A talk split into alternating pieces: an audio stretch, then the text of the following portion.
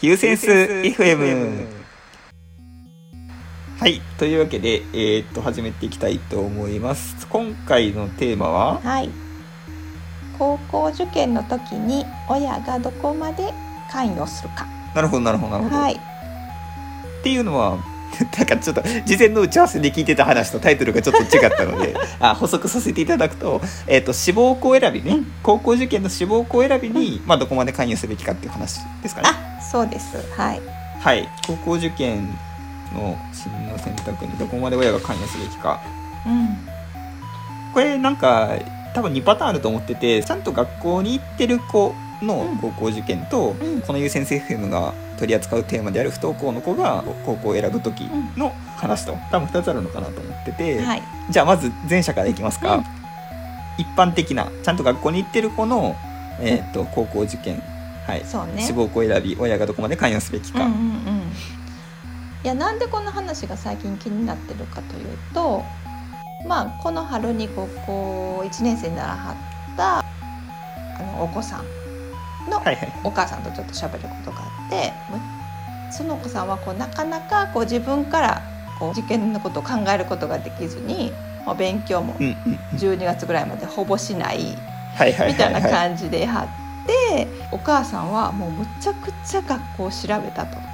この子に、ね。この子に合う学校はどこなんやろう。でもう全てお膳立てしてえ学校見学この日に行くでとか並べてここはこういうとここれはこういうとこ。全部伝えて最後選んで決めさせたっていう話をしたはってはいはいはい。ああと思ってうちと全然ちゃうしどこまで親の責任なんやろうなっていうのをすごく感じ考えた。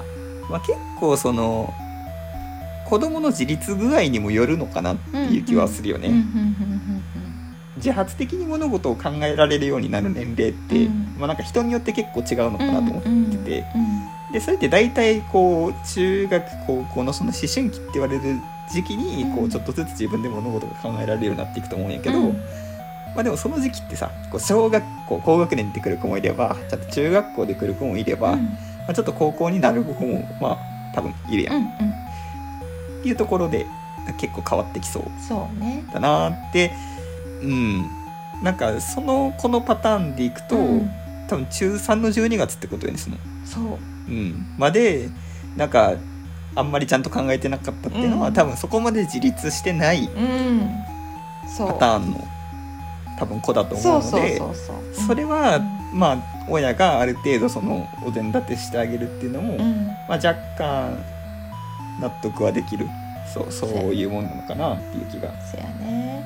いや難しいのがやっぱり中3の受験ってみんな一律で来るわけやんか、うん。同じ12月1月2月って。そ,、こでやっぱり他のお子さんってすごく気になるやん。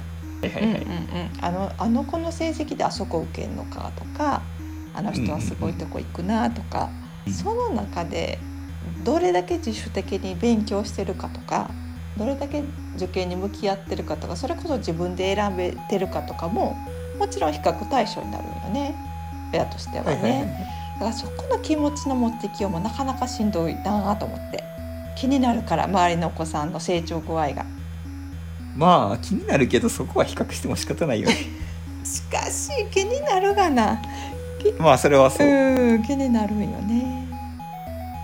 まあただなんかそのこうひ人それぞうん。れその自主的に考えられるようになる時期にうん。こう差があるとはいえ、中学校生活を通してうん。なんかその自主的にその進路を選べるようになるとかいうのは、うん。ななんだろうできるようになっておいてほしい、そうというか。ねまあ、自分自身ももっとこうできるようになってたらよかったなって思うところもあるし。ああそうなん、うん。まあでもぶっちゃけ僕はできていた。できていた。な できていた。あの自分の状況をちゃんと客観的にはい俯瞰してみて、えっ、とどういう進路選択をするかっていうのを割と論理的に説明できる状態で、こえー、と中学3年生の最後を迎えたうんうん記憶はある。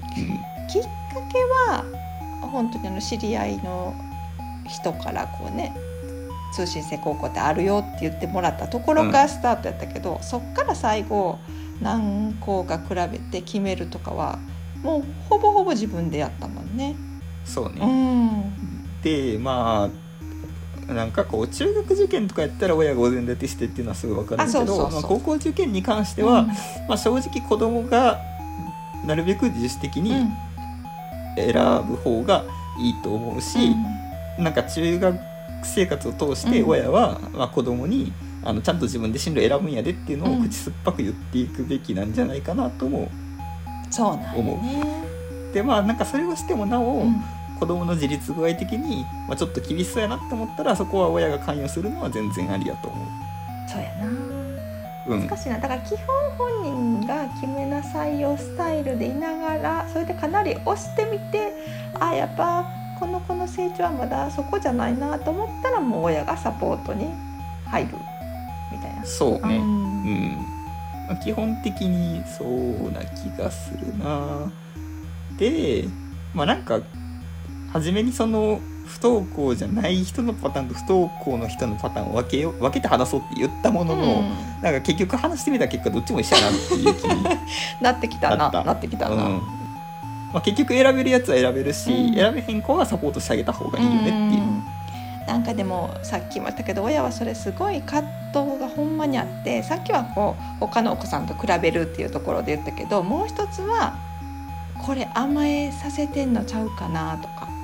とはいえあ親がサポートせんことで失敗はしてほしくないし、ううんん、っていう葛藤。なんかそこは僕はサポートしてあげた方がいいのかな。あーいやえっと子供には若干怖い思いをさせた方がいいなと思う。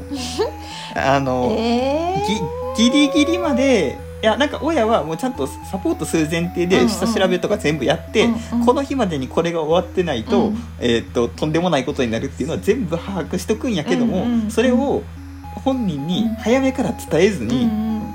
割とギリギリまで様子見て、うん。これあと1日放置してたら実はこういうことになるんやでっていうのを直前になって教える。ビビビビらす。ビビらせることによっなて。あなんかあの何もせえへんかったらやばいことになってたんやなっていうのをちゃんと理解してもらった上でサポートする、うんうんうんうん。もうじゃあむなんかそれで、そうそうそう。はい。むっちゃ水面下でセーフティーネットは張っといてってこあそう。とやんね。そう。はいはいはい。そうか。いやでも気になるからついつい言っちゃうねんな。やってまあ言っちゃうと準備してんの。大丈夫な。みたいな。そこをちょっと我慢やね。準備してるっていうのをもう出さないなるべく。まあそれがずっと言い続けてもいいけど言い続けるなんか当たり前のようにサポートするのが一番やばい気がする、うんうんうんうんなんかこの時期で子供も思春期やしでもちろん受験があるからイライラしてるしなんかうるさいわとか言うやん、うん。結構こうなんていうの口喧嘩になるやん。あんた分かっ、はいはいはい、あんた分かってんのみたいな。分かってるわ、な何もしてへんやないのみたいな。が見えるんやけど。うんまあせやな、うん。そこはもう個々のご家庭の 雰囲気で、なんかでもそれでもやっぱ手最最後の最後まであの手を出さないっていうのは確かにありかもなと思う。穏やかに、うんまあ、最後の最後ってそれはそのいセーフティーネットを張った上でよ。そうそうそうそうそう。うん。そうそうそうそうそう。だからほんまにやばい日の1日前ぐらいには言ってあげるけど、うん。それまで手出さへんっていうのは全然ありやと思う、口は出す出さへんは各ご家庭でやけど、うん。うん。手を出すっていうのはもうほんまにギリギリ。っていうのはありかもしれないな。そうね。うん。まあ、なんかこれ仮にそうん。の最終のセーフティーネットも張らへんっていうのは僕はないかなと思ってて、うんうん。なぜなら、まあ、日本はそのなんやろ、まあ、別に日本に限った話じゃないかもしれんけど、やっぱレールから落ちるってすっごいこうん。う修復に力がいるのうんで,、うん。でレールから落ちたことによってもう戻れない、うん。もうそこでドロップアウトのうん。きっかけを作ってしまうってことにもなりうるので、まあ、最後の最後のセーフティーネットはちゃんとこう張ってあげた方がいいかなとはうんうん。思う。うん、なので、まあ、なるべく、えっと、子供の自主性に、えっと、任任せる。で自主性が上がるような仕掛けを中学の、うん。まあ、低学年のうちから作っておく。それこそ進路は自分で選ぶんやでっていうのを、まあ、口酸っぱく言っていくみたいなのを言っていくが、まあ、最後の最後はセーフティーネット張ってあげる。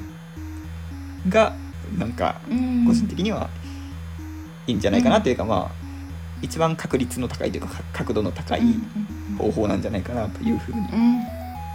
思いますね。はい、今なんか仕掛けってポロッと言ったけどその仕掛,、はい。仕掛けが難しいねんな。